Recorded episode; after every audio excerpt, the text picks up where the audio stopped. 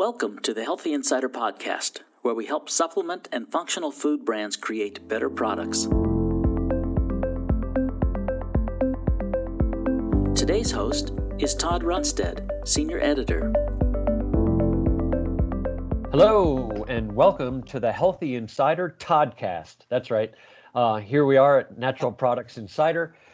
Uh, and we are here today. I am uh, very pleased to introduce you to Mark Blumenthal. Now, many of you know and, of course, love Mark.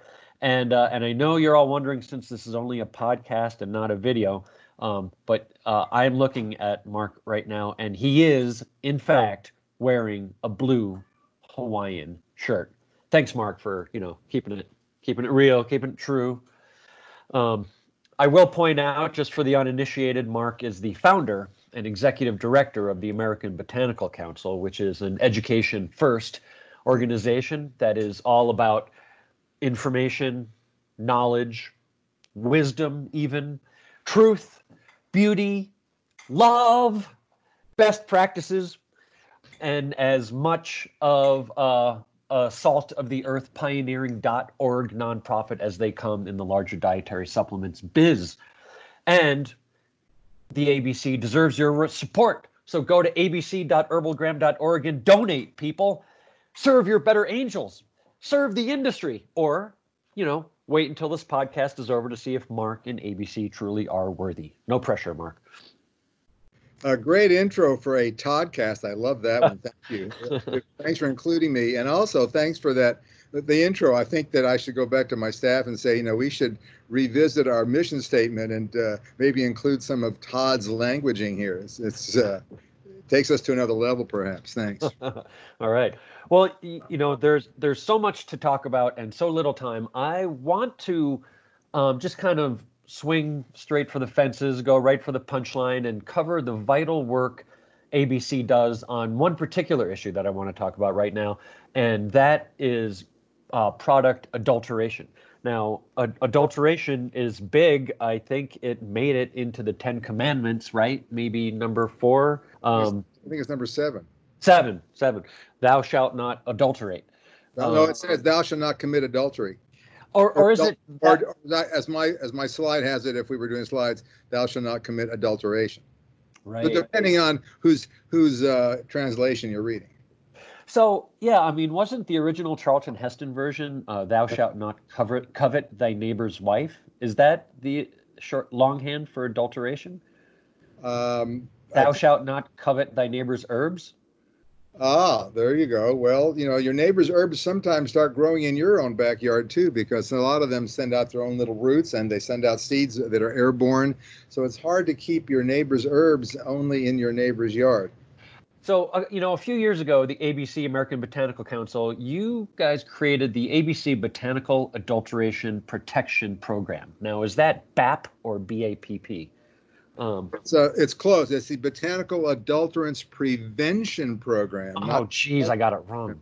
Yeah, the P, the first P stands for prevention because we're trying to do our best to research and educate members of industry and other stakeholders in the area of academia, uh, research, etc., uh, independent laboratories, third-party laboratories, on how to uh, protect uh, responsible industry members from buying adulterated and fraudulent material by providing highly peer-reviewed and well-researched documents. Uh, we have our 59th coming out uh, next week, adulteration of lavender. When I say next week, we're in the first week of July right now, just for clarity, July 2020. I guess we should clarify, but uh, we've published almost 60 peer-reviewed documents freely accessible on the ABC website at the uh, BAP homepage, Botanical Adulterants Prevention Program. And we are basically researching and educating industry and stakeholders on how to identify, how to recognize, and also just letting people know that we've been able to confirm various uh, suspicions and allegations of adulteration uh, so that responsible members of the community, whether they be resellers or manufacturers, uh, whatever whatever their position is in the supply chain or supply network, uh, how to be aware of what appears to be possibly a growing problem with people selling adulterated and therefore fraudulent uh, herbal raw materials herbal extracts, and um, also essential oils into the global marketplace. This is a global issue, and it's based on disclosure. Uh, people are not disclosing sometimes what's in the material they're selling and they're misrepresenting it. So, non disclosure and concealment is a key issue here.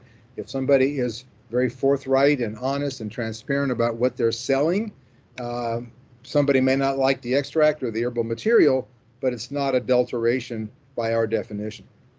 So let me ask you, what's the criteria for an ingredient to be subject to an adulteration bulletin? You know, when I think of some of the some of the leading ways why something might become adulterated, the first thing is is all of a sudden it's a it's a boom ingredient and the supply can't keep up with demand and so people cut things or um, you know otherwise adulterate them but I, I, imagine that there are other issues and i don't can you be nimble enough to say oh all of a sudden everybody this year has switched to elderberry and and we see that there's fraudulent elderberry on the market. Could you are you nimble enough to be able to put out a bulletin that quickly to address that season's uh, nimble, uh, nimble is an interesting word, and I wish we were as nimble as we'd like to be. We go through a great deal of research and peer review, and the peer review takes time. Some of our publications are peer reviewed by 20 to 25 different expert reviewers from industry laboratories, academia, as well as some government laboratories in the United States and internationally. That's a time consuming process when you've got input from 25 different experts who may or may not always agree. Our publications, when they finally come out, of the mill, so to speak, they are considered highly reliable, highly authoritative, although we are not an official body. We're an independent nonprofit organization in a consortium with our good friend Roy Upton, the the president of the American Herbal Pharmacopoeia, and our dear friend and uh, Dr. Ikhlas Khan, who runs the National Center for Natural Products Research at the University of Mississippi, which is an US FDA funded center of excellence for the analysis and the development of analytical methods for botanical ingredients. So we are we are partnered with AHP, Roy Upton, American Herbal Pharmacopoeia, and the University of Mississippi's National Center for Natural Products Research. So the point is that, and we're fund we're funded and or endorsed by over over the over the last nine years since we started by over 200 progressive and responsible industry companies, industry analytical labs and third-party laboratories, trade associations, um, scientific research organizations and professional societies, etc. So we have a wide degree or wide uh, spectrum of support, both financial and endorsement and cooperative and collaborative with organizations in the United States and around the globe because adulteration of botanical products a is a global phenomenon it just doesn't happen over here in the united states it's the materials that people are buying sometimes that are adulterated and fraudulent um, are being sold in other parts of the world. And what we're trying to do is give people a heads up saying, hey, there's been suspicions, there's been allegations, we've reviewed the literature, we've looked at unpublished laboratory reports, et cetera, and we have found the following evidence, and we put it out there, freely available. Here's the evidence that herb X is being adulterated. Here's how it's being adulterated. Here's the safety implications, if there are any. And one of the issues that we put out that we include in our bulletins, and we have our 21st, like I said, on lavender coming out. Um, we put the financial information, the economic information, and this goes to part of your question, Todd, and that is what's happening, what generates this. It has to be, there has to be an economic motivation for the fraudster, if you will, the adulterator, uh, to find a way to make a profit by either substituting herb A with herb B, but still calling it herb A on the certificate of analysis, or diluting herb A with herb B, where herb B is lower cost without putting that on the certificate of analysis, or if it's an extract, putting various chemicals in there that may be natural or may be synthetic from other sources to try to create a, an artificial profile that meets various pharmacopoeia or other kinds of international or national standards. So there's a lot of ways that the adulterators manipulate things, but it has to have an economic motivation. And that's the term being used by FDA and the United States Pharmacopoeia and others in the industry EMA, economically motivated adulteration. That's the issue. People are making money off of this. Right, right, right. So it, it is it increasingly difficult, you know, when you think that adulteration has been going on since the Middle Ages. Uh, you know, I mean, a, as we discussed, Charlton Heston came down uh, in the Ten Commandments. I think that was two thousand years ago. More you know, that. more than that. You know, yeah. I, am a little thousand, yeah, thirty-five. A little light on my Old Testament. Um, so many places now have sophisticated equipment. You know, your HP LC, HP TLC, and all, all kinds of stuff. So it seems like you have to be pretty savvy and you know if you're an adulterer and you know that there's the case what's the case where they're they're they're putting peanut into it because then that mirrors the spike on the HPLC machine to yeah a couple of things. Good uh, good series of questions there. First of all just to let you know adulteration is not new as you mentioned you said middle ages actually goes further back than that the very first paper that we published in Herbalgram back in 2011 or 2012 when we first started the Botanical Adulterants Prevention Program, which is now completing its ninth year soon. So we're going to be starting our 10th year of operation. Our first paper that we wanted to put out to people is the history of adulteration of herbs, spices, and botanical drugs. That is, drugs, medicines made from, from plants going back to Greco-Roman times 2,000 years ago, and actually there's some evidence that goes back even further, but it's harder to document. So our article, our peer-reviewed article in Herbalgram by Stephen Foster, who's a reputable botanical authority, documents the adulteration and the the the sophistication, if you will, of fraudulent materials used in herbs and spices and botanical medicines in pharmacy going back 2,000 years. The point there being this is not new, this is old. People have always found a way to cheat, and we're documenting it uh, historically and documenting it in today's market as well. Yeah, I think the most recent one that came out, or one of the more recent ones, was olive oil adulteration, and I mean that that's pretty. Yeah, uh, you know, and and it's been going on for for a long time, and you know, so I'm I'm kind of curious because I'm a olive oil head mm-hmm. and is is certified organic or extra virgin. Is that a way to keep adulteration at bay or can organic can be adulterated? It, it, those certifications don't really address the adulteration issue. Hopefully organic will will will address the fact that it was grown organically which is basically the key issue in organics. Uh, I don't know that or any organically uh, labeled olive oils are adulterated. I don't have any evidence of that that I that I'm aware of at the moment. Although there may be evidence. Just to be clear, uh, there's a lot of adulteration of the so-called extra virgin olive oil with uh, lower grades of olive oil because the extra virgin is your first pressing. Uh, so, uh, but olive oil adulteration and substitution has gone back hundreds of years, maybe even thousands. This has been something that's been part of the food uh, food fraud for years. And this is and our adulteration of botanical materials that we're focusing on is part of a larger uh, scope of adulteration in the food industry. There's adulteration in wine and fraudulent wine, fraudulent oils, etc. But let me get back to the other question you asked a moment ago. I, I just dealt with uh, when I answered. I just dealt with the, the historical issue. You you mentioned the issue about testing, and you, uh, with HPLC, and you mentioned HPTLC which are two types of laboratory tests for chemical profiles. Um, there are ways that the fraudsters have learned to basically trick or fool the prevailing analytical methods in laboratories. Let me give you probably the most recent example and probably one of the most egregious examples that really gets me because as a uh, formerly uh, middle-aged male uh, I uh, used saw palmetto extract uh, for. You're like Benjamin Button. You're getting you're getting younger. You're, you're no longer middle aged. I'm no longer a middle aged male, according to the dem- demographers. I don't know. you know, nudging up to close to 74, but feeling like I'm only 72. So, but at any rate, the um, that's the vegetarian diet and the meditation and the exercise and and the fun and the people in this community that keeps me going. That's the love. That's that. That's a part parcel of ABC. I'm telling you. Well, thank you, thank you for that. It's uh, I love. We love what we do, But let me share something with you that I think all of our listeners right now would probably find very interesting and disturbing.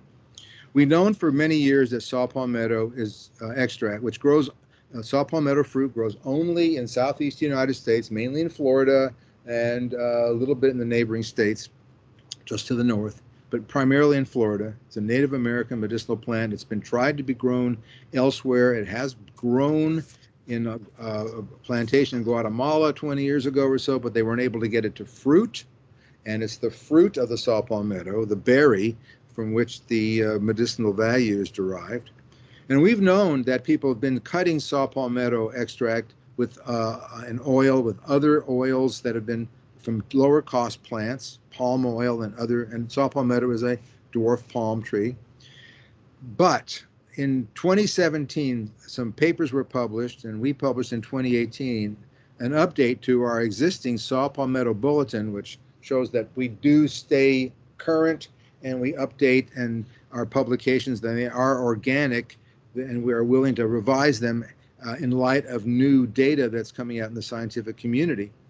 We found out that in China, um, there's adulteration of so-called saw palmetto extract, not just with lower cost, cheaper oils, which had been happening prior, but with fats from animals.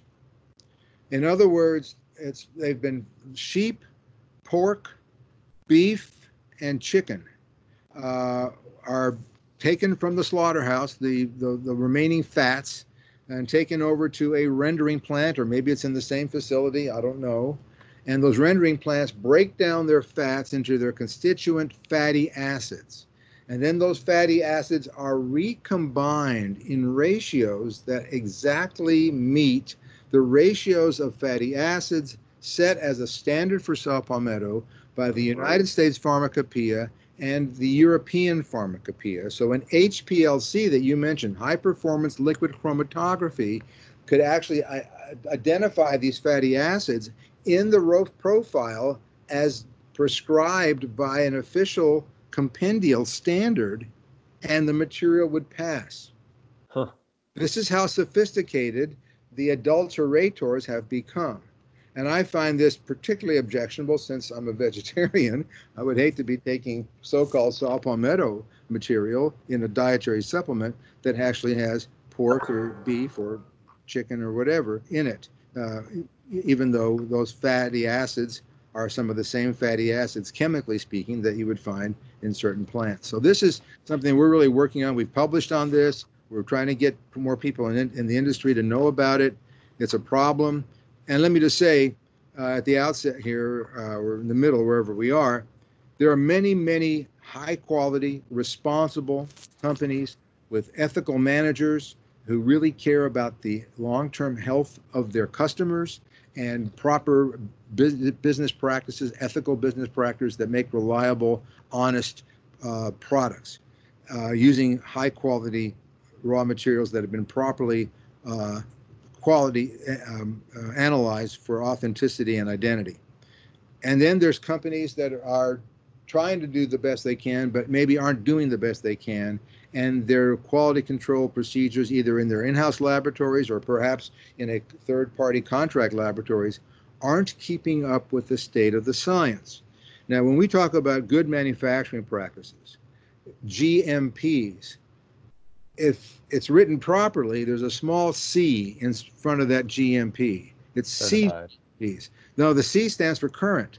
Current. CGMPs, because in the law, the CGMPs refers to current good manufacturing practices because there's a recognition that the market is is dynamic, the market changes, and what is a proper analytical procedure and a proper standard operating procedure SOP for a particular material or a particular way of doing things in today's market may no longer be adequate or valid in tomorrow's market. And this is what's happening with some of the analytical methods. So, what we do with the Botanical Adulterants Prevention Program here at ABC, uh, we basically publish not only bulletins proving and showing evidence confirming ad, uh, adulteration that's been either alleged and or uh, suspected we, we confirm that it's happening, but we go a step further and we publish a series of laboratory guidance documents.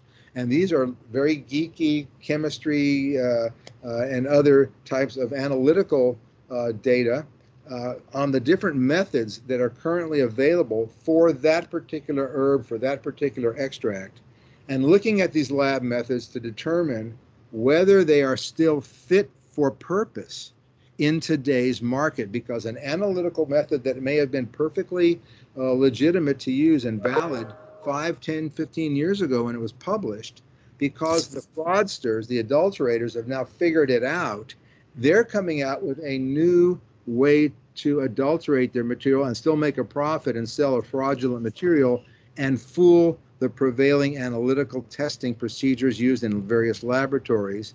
So what we're doing is we are acting as an extension of various companies' uh, quality control labs by doing the work that they they should be doing, which is constantly monitoring the scientific literature to determine which analytical methods do work or which ones don't work, or in some cases, like saw palmetto and others, which combination of analytical methods is necessary in order to properly authenticate raw material and show that it is identified properly. Yeah, I mean, this saw palmetto story is really fascinating because, I mean, on so many different levels. One is that the the the fraudsters have to be in cahoots with these animal processors, which you wouldn't normally think are, you know, doing business right next door to each other, you know. Um, and then and then to figure out um, to get that fatty acid profile that exactly matches saw palmetto and and so then how do you how do you find how do you discover that that's you know like like how is that case broken that oh well you know like all the HPLC spikes match up so it seems like it's good but oh it's not and oh it's coming from these animal fats you have to use a different type of methodology use isotope and other types of method uh, analytical methods the older HPLC method which is very suitable for many types of botanicals doesn't work in this case because the fraud has been built on fooling or tricking the HPLC. This goes back to the melamine problem we had. Was it 10 years ago? We didn't have it. It, was a melamine problem where in yeah. China, melamine, which is an pl- industrial plasticizer, which is, contains predominantly nitrogen, I believe. If you analyze it strictly on a UV, uh, ultraviolet, you just see a big, big peak for nitrogen. And so companies uh, were buying this so-called material for various materials for uh, animal foods and for infant formulas. And instead of using the HPLC method or whatever other method they were should have been using because it takes longer for the preparation time, etc., that they were able to use a lower cost, cheaper UV method, which was unable to distinguish the fact that that supposed spike showing protein was just a nitrogen in melamine. And of course, there were deaths there were a lot of animals that got sick, and the head of the SDA, the State Drug Administration in China, I believe, was executed over yeah. this issue. So this this is an, a classic example. Now, fortunately, that's not botanicals. We're not talking about that happening in the herb industry where they're putting that in there. But like I said, uh, there's this other side of the industry. We have our high quality, best practices, responsible um, companies that are doing the best they can to compete in a marketplace where uh, they're hopefully selling against competitors with other high quality, ethical, and authenticated, uh, authentic materials. And then there's the people in the market who are selling below market to a point that, in some cases, is, is astonishing and doesn't make any economic sense because in fact what they're selling isn't what they claim it is. Yeah, so I guess the lesson, if you're a brand or a manufacturer, you know, a marketer, and you're using these ingredients and maybe you're getting them through your uh, through your contract manufacturer, you should probably check out the ABC Botanical uh, adulterants prevention program just to see if any of those ingredients are on the list and check in with your contract lab and say, hey, are, are you guys on top of this? Just to make sure, right? I mean, isn't that a good idea? Absolutely. Everything we do under BAP is for is free to the public. Anybody in the world can access at the ABC site on the BAP homepage. Uh, they can access the 58 and soon 59 peer-reviewed publications that we have available for anyone. That includes people uh, who are um, sellers of, of, raw materials, extracts, and essential oils, people who are buyers, whether those buyers are the original uh, manufacturer of record or they uh, the name holder, the brand holder, or they're using a contract manufacturer. And this is one of the challenges in this industry and in others. Uh, contract manufacturers have rel- have traditionally low margins. Uh, they have fixed costs like uh, labor and machinery up, upkeep and capsules. If they're using capsules instead of tablets or whatever, there are certain fixed costs: cap bottles, labels, caps, seals, etc. And one of the areas sometimes where they can get some extra room is by buying lower cost materials to and to make some additional profit because the their their customers are demanding I want to pay three and a half dollars for this bottle or a dollar sixty eight for this bottle and that's all I'm willing to pay. And sooner or later somebody's willing to make that for a dollar sixty eight or whatever. And who knows? And I'm not taking on the CM portion of the industry, the contract manufacturers. You brought them up, and it's a lot of materials are made there, and there's some really reliable contract manufacturers, and there's some that are supporting our program.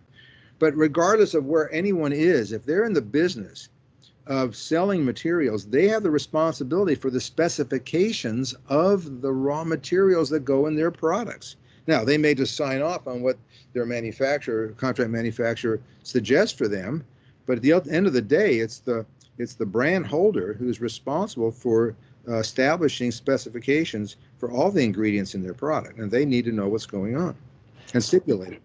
Is is that is that kind of a problem in maybe some of the less than uh, top shelf responsible supplements industry where where all along the the value chain you might get people who yeah, I'm only want to pay a buck 68, you know, per bottle. Okay. And I'm not going to verify my certificate of analysis or I'm not going to ask that. I'm not going to ask for test results. I'm just going to, hey, that's the price I want. I'm running with it. And you just kind of like look the other way and and just say, well, you know, this is my economic choice because I want this price point and I'm just going to go ahead. Well, you know, that, that happens in this And that happens and you know there are people who are marketing companies who have own brand uh, names who don't have the technical sophistication in some cases to specify or to set the specifications for their ingredients. They do rely on their contract manufacturer for the ingredients, and in many cases, uh, reputable contract manufacturers can provide them uh, appropriate uh, materials uh, that the contract manufacturer says, yes, we can give you Gotu Kola or Bilberry extract or whatever, and it, it's fine. And and hopefully the, the brand holder, the customer, the person who's purchasing that uh, finished product and selling it to the consumer, uh, hopefully they uh, have a program in their own business that is set up to authenticate uh, through third-party testing, et cetera, uh, the raw materials that are being used in their product or some other appropriate form because they have the responsibility.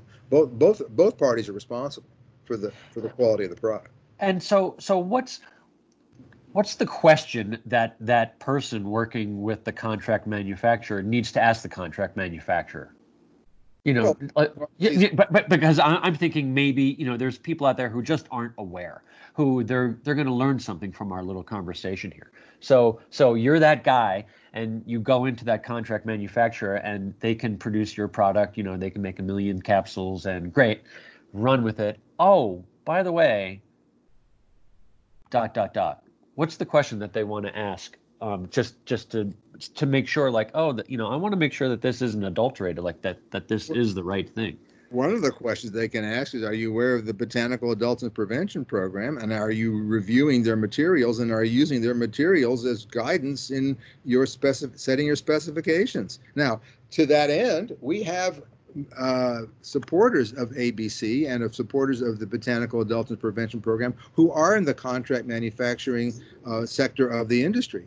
And they have told us that they have utilized specific publications that we've come out with to reset specifications for some of the material that they have been purchasing to use in various customers' products. And based on the revision of those specifications, based on what we've published, they've even in some cases changed the supplier of the raw materials because they have, for whatever reason internally, they have deemed that they needed to pre- presumably upgrade uh, their quality based on what we've published. So hopefully, we're having a positive, constructive impact on that sector at that point in the supply chain, which hopefully means that more consumers are getting products that are honestly labeled, that are reliable, and are going to give them the benefits that they're looking for. Because it's all these at the end of the end of the day, it's about what the consumers are expecting and hopefully receiving as part of the benefits.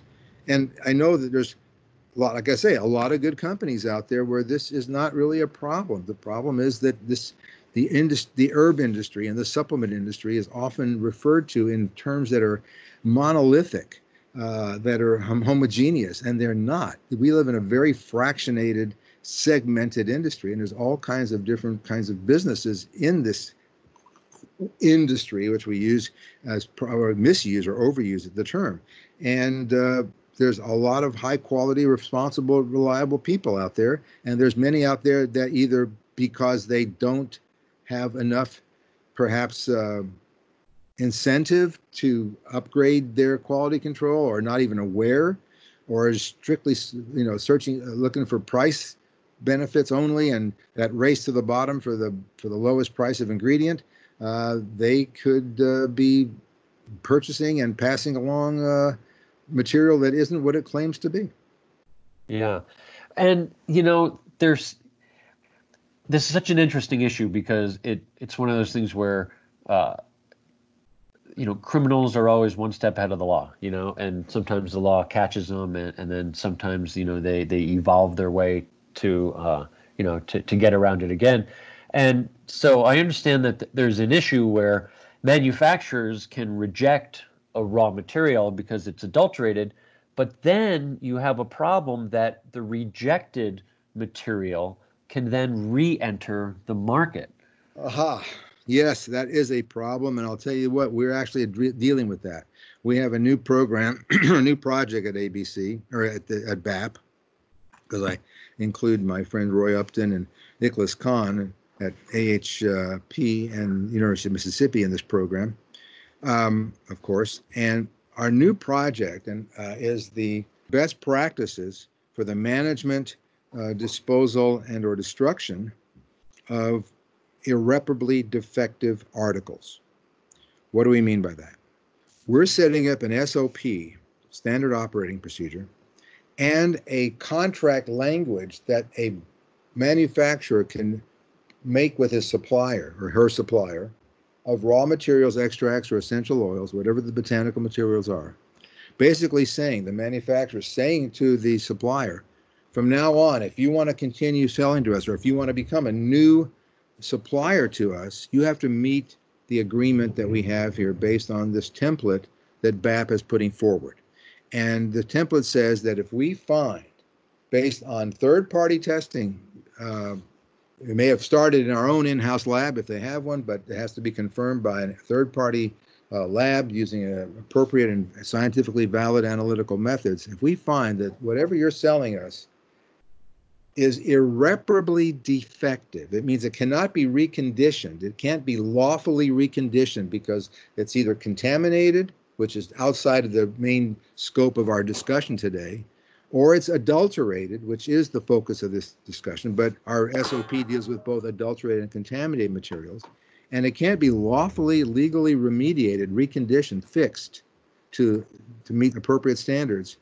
Then we, the customer, are going to take this two barrels or 10 barrels of stuff that we have in quarantine in our in our facility and we're not going to send it back to you so that you might be willing to resell it to somebody else we're going to have it disposed of or destroyed by a reputable, certified third party company that is in the business of disposing of tainted food, etc.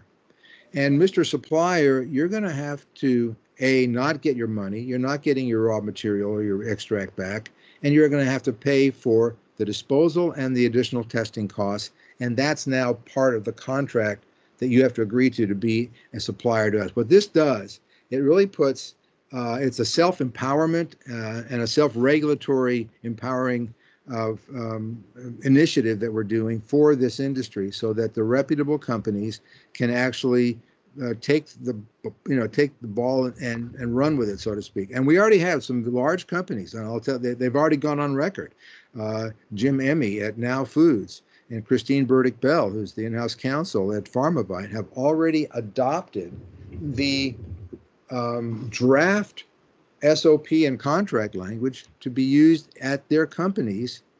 Uh, and we're and we've sent this out for for uh, public comment. We got received 106 different comments. We've revised the documents. We're getting ready very soon to send them out again to those people who commented and who are supporters of ours and the and the general industry for a third a second round of public comment.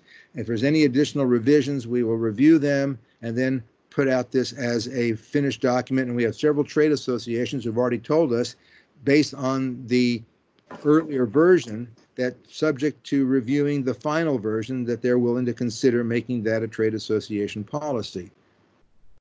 That's cool. That's that's good stuff.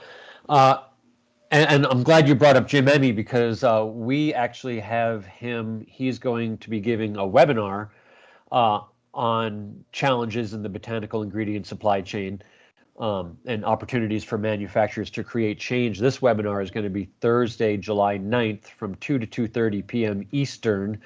Um, and so if anyone wants to tune in on that, uh, go to naturalproductsinsider.com and then on the top you'll see media assets. Click on that, click on webinars, and then search down for the challenges in botanical ingredient supply chain webinar, and you can tune in to find out more.